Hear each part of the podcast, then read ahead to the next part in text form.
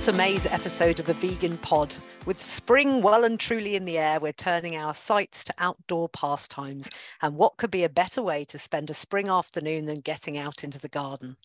Gardening is undoubtedly a popular British activity, with 87% of British households having a garden, and the amount spent on gardening products in the UK per year expected to reach over 6.5 billion by 2025. There's certainly a lot of time and money put into our outdoor spaces. And today we're going to be discussing vegan gardening, something that may be met with confusion when mentioned to gardeners and non gardeners alike. After all, what isn't vegan about growing your own plants? Well, to help us answer that question and give us some advice on cultivating healthy plants and beautiful gardens, we're joined by Matthew Appleby, editor of Horticulture Week and author of Super Organic Garden How to Be a Vegan Gardener, and Danielle James, who is a gardener for the Forward Trust and Coombe Grove and has been gardening gardening veganically, which I love the sound of. I'm going to start saying I'm a veganic gardener uh, for almost 10 years. Welcome to you both. How are you? Thank you. Good. Great to be here. Yeah, good to be here. Thanks. Excellent. I'm going to start with the same question I ask everybody uh, about your vegan journey. So um, I'll start with you first, Matthew. Um, how long have you been vegan and how did it start? Um, well, I went vegetarian in the 80s and uh, I first went vegan probably the late 90s. Uh, um, my vegetarian story started with a, an album called Meat is Murder by a band called the Smiths in 1985. I know it well. Mm-hmm. I think that converted a lot of people. And then vegan, I had a vegan girlfriend in the late 90s. So I kind of went vegan then. And that's that's my story. I uh, I love to hear how it happened for people, and sometimes it's a sudden overnight thing. Sometimes it's like as a you know as a, especially the vegetarian thing. It can often be as a child, you know, that realization that oh this is an animal I, I don't want to eat it but you're you're quite hardcore then matthew because to be vegan in the 90s must have been tough i was vegetarian from sort of 18 until 2016 so that was hard enough but being vegan tough times no it was funny because it was i was it was in new zealand at the time and there wasn't there was hardly anything to eat. so, uh, particularly in restaurants, I have lapsed since, but you know, it's so much easier now, as you say. Mm. How about you, Danielle? So, I think I'm in my 10th year of being vegan. I was full on eating everything before that. Then someone mentioned veganism to me, and me being quite stubborn, I was like, oh, I'm going to try that. I'm going to challenge myself. Uh, so, overnight, went vegan within a week, I'd done the research, shocked myself silly, felt immediately better in myself, and then I never looked back. So yeah, 10 years vegan. That's you see, I like how different your stories are really. You know, you've got that sort of vegetarian, gradual into vegan, few few influences, and then there's you. There's just like boom, that's it. Yeah, if I do something, I tend to go the whole hog. The whole hog. yeah, yeah, I know. Do you know? I say this all the time in this podcast. There's chicken and egg. There's going cold. Yeah, uh, going the whole hog you know it's an interesting idea maybe mm. talking to two gardeners today we'll come up with some new idioms and expressions mm. and things that lend themselves to a, a more plant-based um, language um, so the first thing i'm really interested in in is what things about gardening may not be vegan because most people will think well come on you can't get more vegan than grown plants. So, what might we be doing or not even think about or using in our garden that is affecting the environment and affecting the creatures in our garden and supporting non vegan industries? Um, I'm going to start with you, Matthew. Well, the first obvious one is manures. So, horse manures, particularly, um, which are obviously the product of a farmed animal. So most garden books recommend putting manure on your roses. That's a classic, but you don't need to do it. And in fact, in some cases, it can be quite damaging because a lot of manures are full of full of weed killer, which is used on the field, so it might actually kill your plants. And you know, in, in my book, which I wrote a few years ago, I started um, looking into zoonotic diseases and passing diseases from animals to humans, of which I suppose something like COVID would be an example. I was going to um, say the most famous of all the zoonosis diseases now has got to be COVID, hasn't it? Yeah, well, exactly. And I didn't really know what they were when I was looking into it for this book, but it turned out to be, you know, a, a massive a massive thing. So that's one. And then a lot of fertilizers will have things like bloodfish and bone in, you know, animal byproducts, you know, off the slaughterhouse floor. You don't actually need them, but that you know you need to check. It's like you need to check the label on your food. I mean, there's plenty more uh, examples, and it's and there's and there's a whole kind of you know global piece about wildlife in your garden and growing for health and growing for the environment, which is all you know got vegan sort of aspects to it. But I will I'll let Danielle sort of talk because I don't want to take over. Thank you, Matthew. well, we've we've we've done manure and bloodfish and bone. I mean, it's a horrible. I've always, you know, as a child, um, you know, family, you know, gardening around me. My my in-laws were very keen gardeners, and they were, oh, you need it, you need a bit of blood, fish, and bone on that. Mm-hmm. And you know, as uh, uh, yeah, growing into a teenager and a young adult, I'm like, what? You're putting what on it? it's never never sounded like a good thing. So, what other things might we have to look out for in the garden or think about, Danielle? So, one of the main things I think for a beginner gardener is when you go off to garden centre and you buy your compost. A lot of sort of mass made compost nowadays is is filled like we'll have all, all of the things so so your manures it'll be bulked out with your manures and and um, peat from the peat industry um, which is not I would say indirectly it's not a, a, vegan thing, but at the same time, it's a massive environmental issue. Yes, there's a lot of bulking things that go into our sort of sort of compost that you'll get from your, your local garden centre. Um, also, though, as you mentioned earlier about veganic gardening, organic gardening, just not killing your pests. Um, pesticides. I mean, one of my favourite things in the garden is to actually watch my so-called pests and quite enjoy watching my bugs and my bees and and everything else and and kind of incorporating that into my process of gardening. But a lot of people will say, "Oh, you you need to spray that," or "You need to just just squidge those aphids you know and it's like i don't really want to we'll we'll come back to pests because you know they are uh, uh, well pests not a nice word is it but you know there are wonderful beautiful creatures in your mm. garden that are potentially going to interfere with or impact mm-hmm. the result you want. So you know ways of all living harmoniously we'll come back to that. But i just wanted to ask you about your own gardens and spaces. Matthew what you know you i would imagine you know in my head you've got a huge garden and you grow absolutely everything flowers vegetables. What what's your garden space like? My garden i live in london so it's not that big uh, but i do have an allotment so that's where i do my growing um, and I've written a book about allot- allotment before. So I'm, you know, I'm, I wouldn't say I, I, I, come down to my allotment and it looks great. it's much better to come down in the winter, but, the, but when it's not really overgrown. exactly, exactly. but but I yeah, but but allotment is is is where I try and grow a bit of you know fruit and veg basically and uh, yeah I, that, that's that's that's me i mean and i grow a bit in, inside as well like everybody these days and when you say you grow a bit inside, you, you are you talking house plants or are you talking you grow edible stuff inside or? I just collect house plants because they just turn up and I get given them. So I've got house plants on most shelves, but I've got a few, you know, veg plants on the windowsill. Um, yeah. You know, tender stuff, which you know it's a bit risky to put outside. You know, I've got an aubergine there at the moment, for instance. Plants taking over your world. Well, yeah, yeah, yeah. It's a good thing. yes, it's a good thing. Yeah. What What about you, Danielle? So at the moment, I'm in rented accommodation in Wiltshire. So we recently moved from, I had an allotment for seven years previously in Hertfordshire, which I adored and was heartbroken that I left it. But I now live got a lovely big garden, but obviously it's rented. So there's a limit to what I can do because I need to put it back to grass when I, I was going to say because you can't dig yeah. that lawn up. They do, no, so don't tend to like that. I mean, I've got a very not... flexible landlord, we're, we're not that quite progressive no. yet. Maybe in 10 years' time, it'll be compulsory yeah. to get rid of a lawn and grow food the way we're going. But yes. Yeah. So at the moment, I'm mostly container growing. Um, I've got some pallet collars, which are brilliant little fold out kind of beds, basically, that um, I've got from the pallet industry that I've planted on my lawn and filled with compost. And I'm growing my little veg garden in that. And then uh, the gardens that I work in, I kind of get my enjoyment from that as well. It's not really work.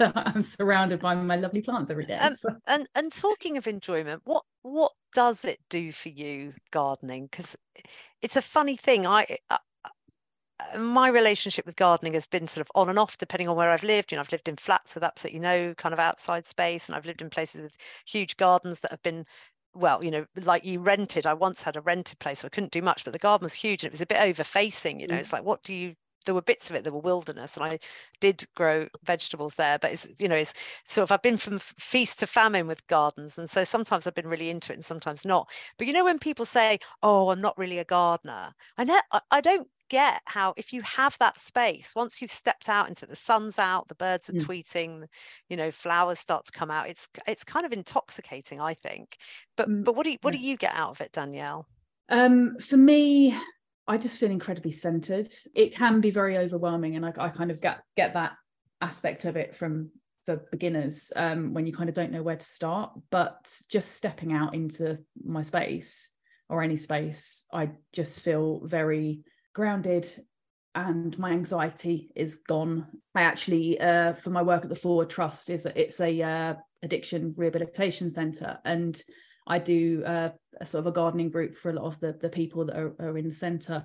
And within an hour, a lot of them are saying this is better than therapy every week. Wow. So, yeah, it's it's it's a massive impact on mental health for me and for others there's been a lot of research hasn't there about mm-hmm. just even being near soil and and what it yeah. kind of emits you know being being in a forest and be and and getting disturbing those microbes with your fingers and your feet and and everything that that gives you so that doesn't surprise me but it's lovely to hear and, and what about you matthew what do you what do you get from being in the garden and gardening well, I mean, I, the back garden is just like another space outside the home. You know, I do work quite a bit from home, so it's been a long winter this year. So it's nice actually to get out and sit in the garden a bit now and look at what's been coming up there's plenty of flowers, plenty of bulbs, things come up in succession. So it's quite a satisfying, relaxing feeling to sit out there and you know get, get you into a different mind space. And down the allotment is quite a bit of it's a bit of exercise. I quite like it in the winter actually in the allotment because uh,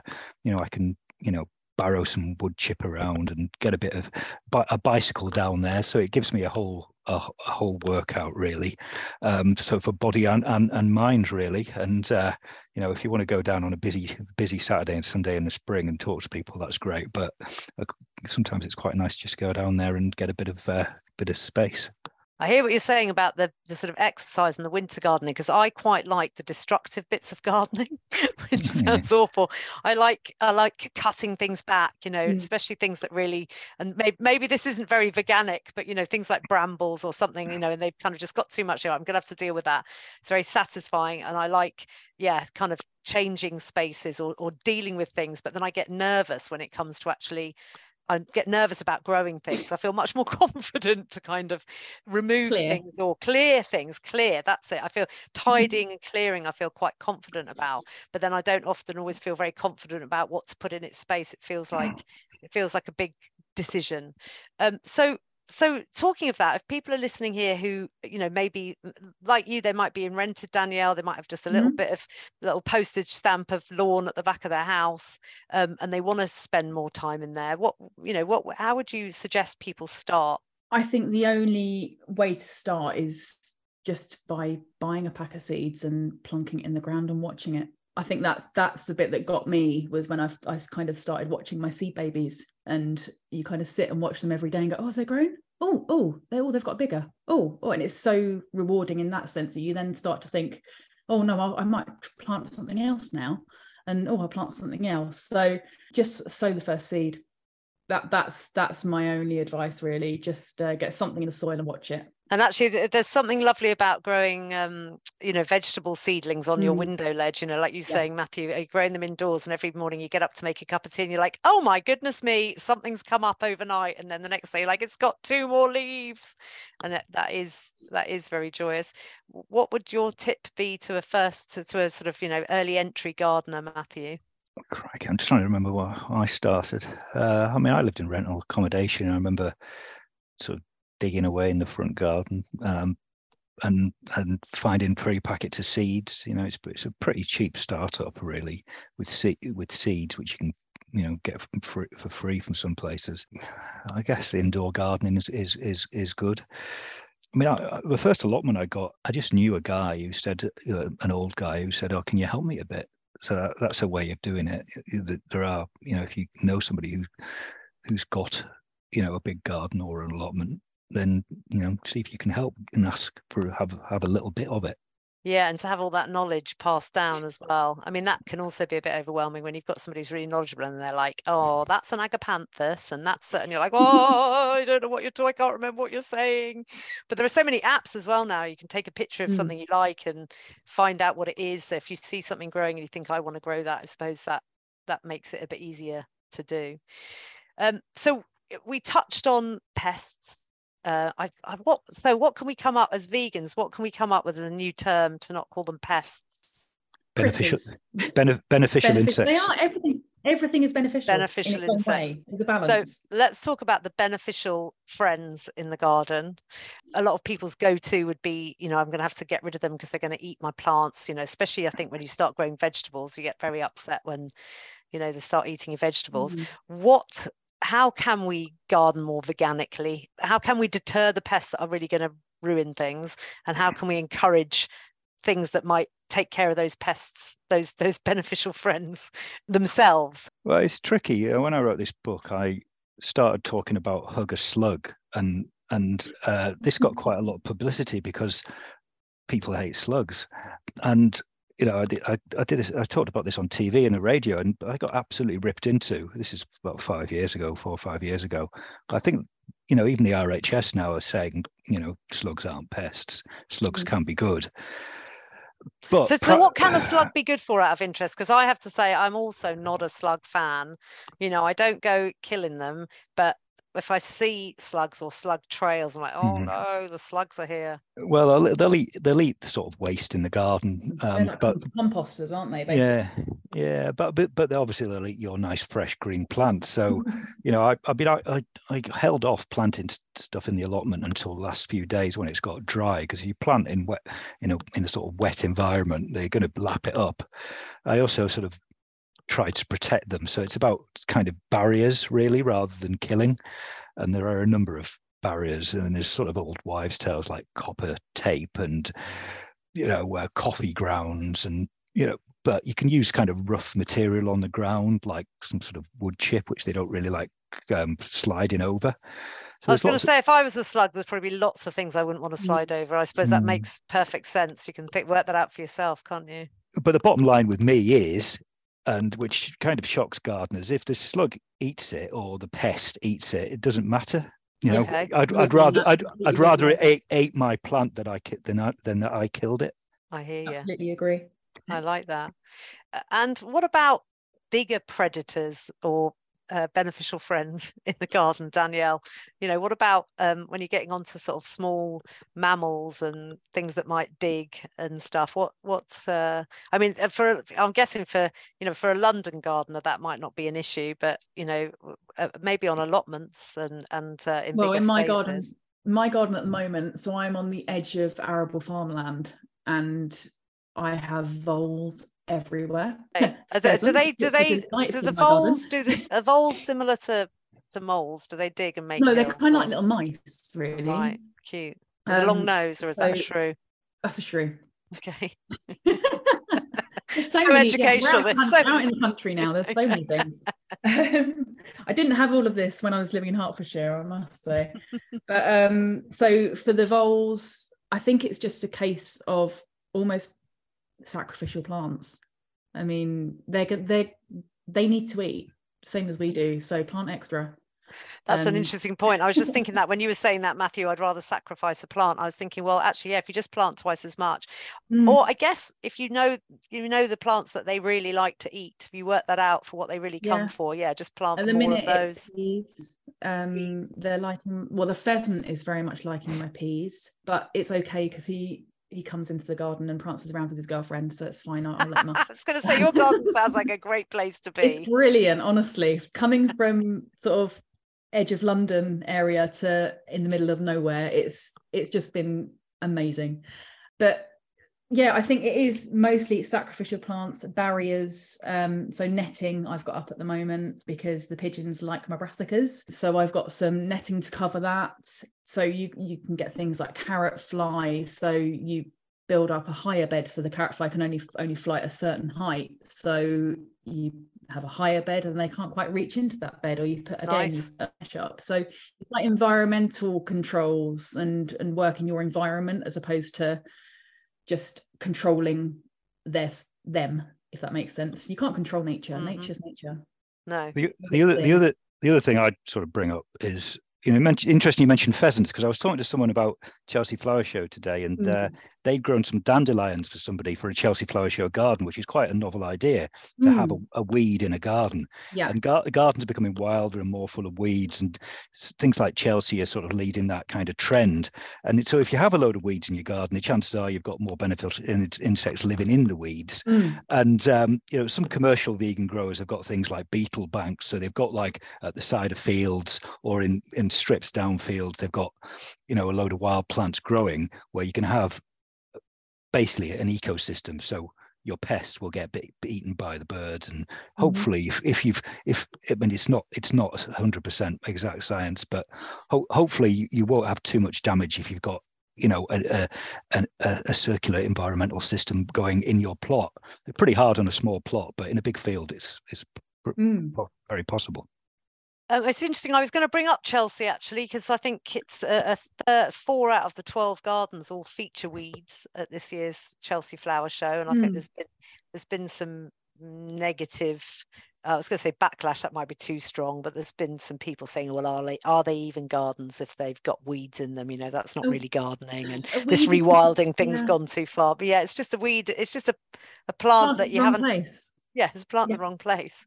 Um, and it's interesting you mentioned dandelions, Matthew, because I made dandelion, well, dandelion honey or dandelion syrup this year for the first time, and it's absolutely delicious.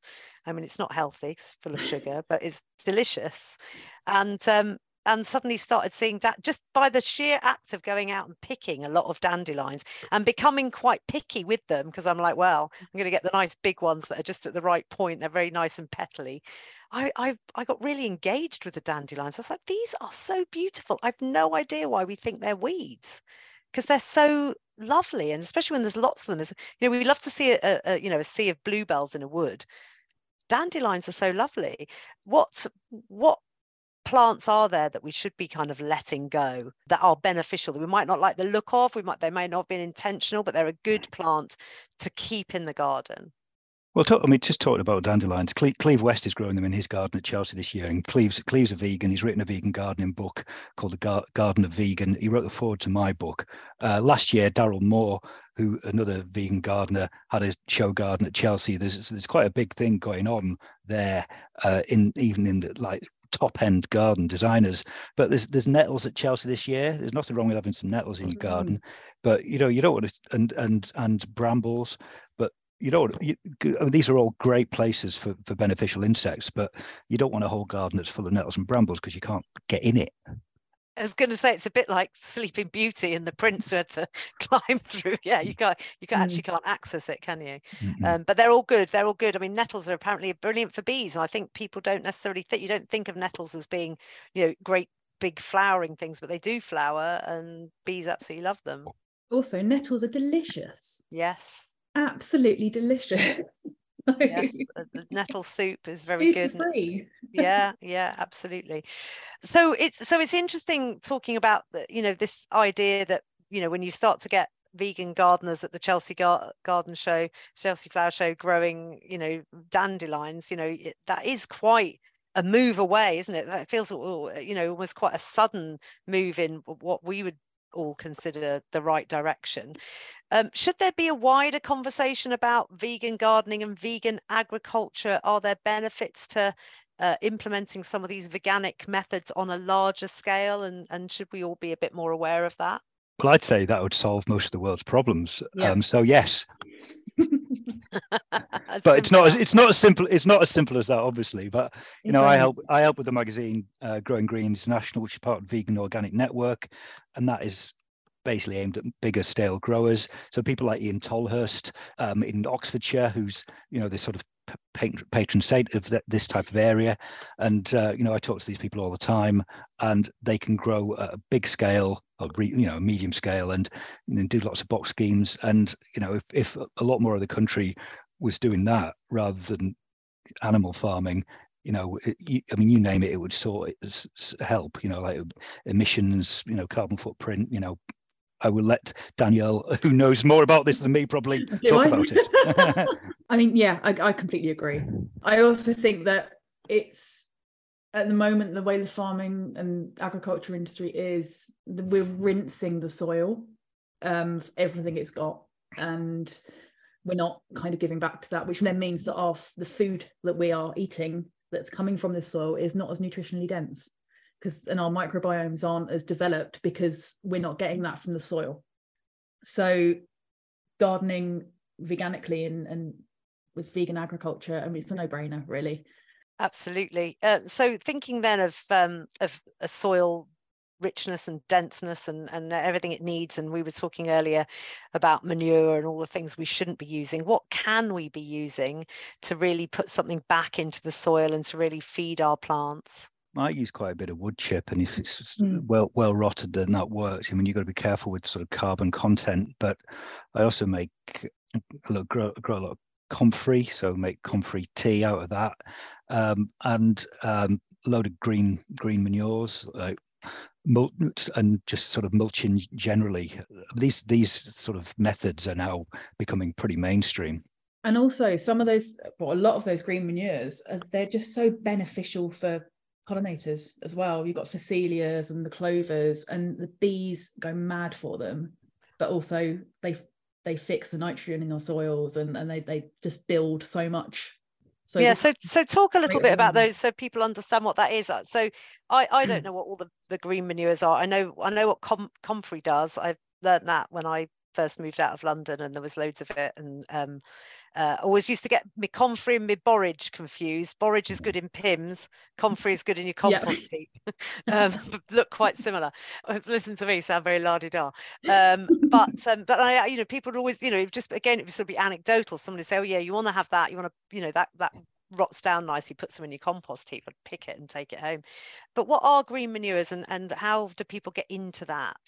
So can... green manures are green manures are basically just plants that you you you chop up and turn into the soil. And a lot of them will uh, I know for things like field beans for example they they they bring up the nitrogen. Their roots hold the nitrogen up quite high in the soil. They've got little um how would you describe it? Little little balls of new, like nitrogen almost that they just sit on the balls of nitrogen? That sounds like a superhero. Um it just sits up on the root so you've um it just gets turned into the soil or or you can no dig it and and it in effect feeds your plants. So uh, yeah. So you don't have to make a compost out of them. You just you grow them and then you yeah you grow them, them up, cut them down um, and then in effect just leave it until it rots and yeah you can grow into that. So that sounds amazing. Uh, have you got anything to add to that matthew? Have you got any great green compost plants that people should be writing down Oh, it's stuff like clover. I mean, you can buy commercial mixes in, in yeah. seed packets, and uh, you know you want to have. I mean, the the ideal is to have your soil covered all the time with something, particularly in the winter, because it stops sort of erosion, uh, and um, it obviously creates a, a, a better environment for for wildlife. So you shouldn't be having bare soil if if you can help it. Well, no. I mean, the classic allotment, you know, in the winter is is dug over, double dug two two spades deep mm-hmm. and and um, looks absolutely sort of beautiful and mine next to it looks absolutely terrible in allotment terms you know and they you know but uh, in my terms, I think it looks okay. And and actually, let's talk about no dig because that's another thing that people are talking about quite a lot at the minute. Um, and I think for a lot of people, that would be like, "What do you mean I don't dig it? I've got to, you know, at the end of the growing season, I've got to turn it over, or I've got to dig the weeds out." And is, is that literally not digging and just sort of holding your nerve and saying, "Yep, I'm just going to leave it like it is"? Um, it's uh, it's not quite as simple as that. I mean, I do quite a bit of hoeing because you you don't you know a weed is obviously the wrong plant in the wrong place, and if you're trying to grow some crops, you've got you you want to have a place to grow your crops, and and you might not have to move some stuff which shouldn't be there. But I mean, dig, digging upsets the soil structure and the animals in the soil, like the worms, and you know that's their habitat. So no no digs become very very popular. I mean, I, I'm I, I mean I don't really dig, but you do have to dig a bit. Mm. Um, uh, and sometimes you know digging is it does is is is helpful. You know, if you've got some deep rooted, you know, brambles or something growing in your plot, then you might have to get rid of them or grasses or whatever. Also, you know, I never quite understood with things like potatoes. You know, I don't, I don't know how I can plant them or dig or get them out without yeah without do, but but i mean there are there are ways if you can mound them up but you know i'm just yeah and I'm you just, can kind of fork them out a little bit can't you? But you have got to disturb the soil. Just be nice to the soil i think. I mean that's that's a, mm. that, that's that is absolutely vital and you can see it in the agriculture uh, as, as danielle mentioned before you know britain's soils are much depleted and you know that and around the world it's the same and um, you know this the, that's because people have disturbed them so much over the centuries so, um, you know, when I asked you how to start with uh, for people who are a bit nervous about gardening, you know, Danielle, you said get a packet of seeds and just start with that, and it is lovely to watch them grow, and uh, that does sound like a good way to start. What three plants would each of you suggest as a kind of opening? I'm going to go to the garden centre this weekend. I'm going to get you know get something i mean would you know which three plants and you know would you kind of favor seeds or bulbs or something that's already grown or what what would you go for matthew? Potatoes are really easy so I've got, and you can grow them in a bucket with some soil in i would say something like strawberries are pretty easy and you know are very rewarding. And some sort of like squash courgette just growing from seed. I mean it's fantastic to watch them grow and they you know if you look after them and you feed them and you water them then you're going to get a, pretty good crop of something which you know costs a reasonable amount of money. But I mean, there's millions of things. Yeah, I I, I definitely second courgettes because they, mm. you know, I mean that, that, doesn't always go well year after year, but you know when it goes well, wow, you'll be greeting everyone you know with a huge courgette. Yeah. Hi, have one of these. I've got loads.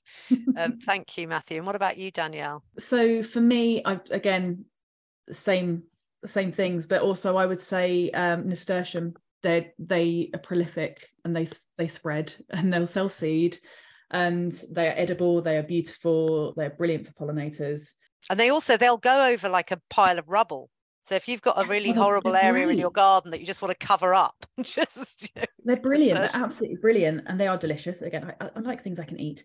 Calendula is another one so pot marigolds really beautiful. They're a great plant for um tempting away some of those uh less beneficial insects, shall we say? um, like flea beetles, they, they tend to go for things that are a bit more orange and yellow. And then beans, a runner bean. Runner, runner or French? Or both, you know. Broad. Cheese. Oh, broad. Broad. Yeah, broad. Oh, oh yeah, and they're yeah. a good. Um, they're a good sort of first thing in the in the. Mm. That's sort of one of the first things you'd plant in the year, wouldn't they be? Like you could plant. Well, you can even know. Well, some of them you can even plant in November and over winter. Right. Okay. So they're so a good one if you want to keep the soil covered. Chuck some broad beans in. Yeah. Okay. Good. All right. Well, do you know what? It's been fantastic chatting to you both. Like I say, I, I love being in the garden and I love gardening, but I kind of go sort of slightly in and out with it and lose my confidence a little bit depending on where I'm living and what I've got around me. But that's been very inspiring. So thank you so much. And if you're interested in learning more about vegan gardening and agriculture, there are some resources on our website, vegansociety.com, as well as, of course, Matthew's book, Super Organic Garden, How to Be a Vegan Gardener. And you can also follow Danielle on Instagram at the Vegan Veg Gardeners for more inspiration and gardening tips. And do let us know your thoughts on this episode. Are you a gardener yourself? Have you some advice to share, or are you feeling inspired by the episode and thinking of getting started? You can email us podcast at vegansociety.com or follow us on Twitter at Vegan Society, on Instagram at The Original Vegan Society, or on Facebook. And of course, don't forget to subscribe so you don't miss next month's episode of the Vegan Pod.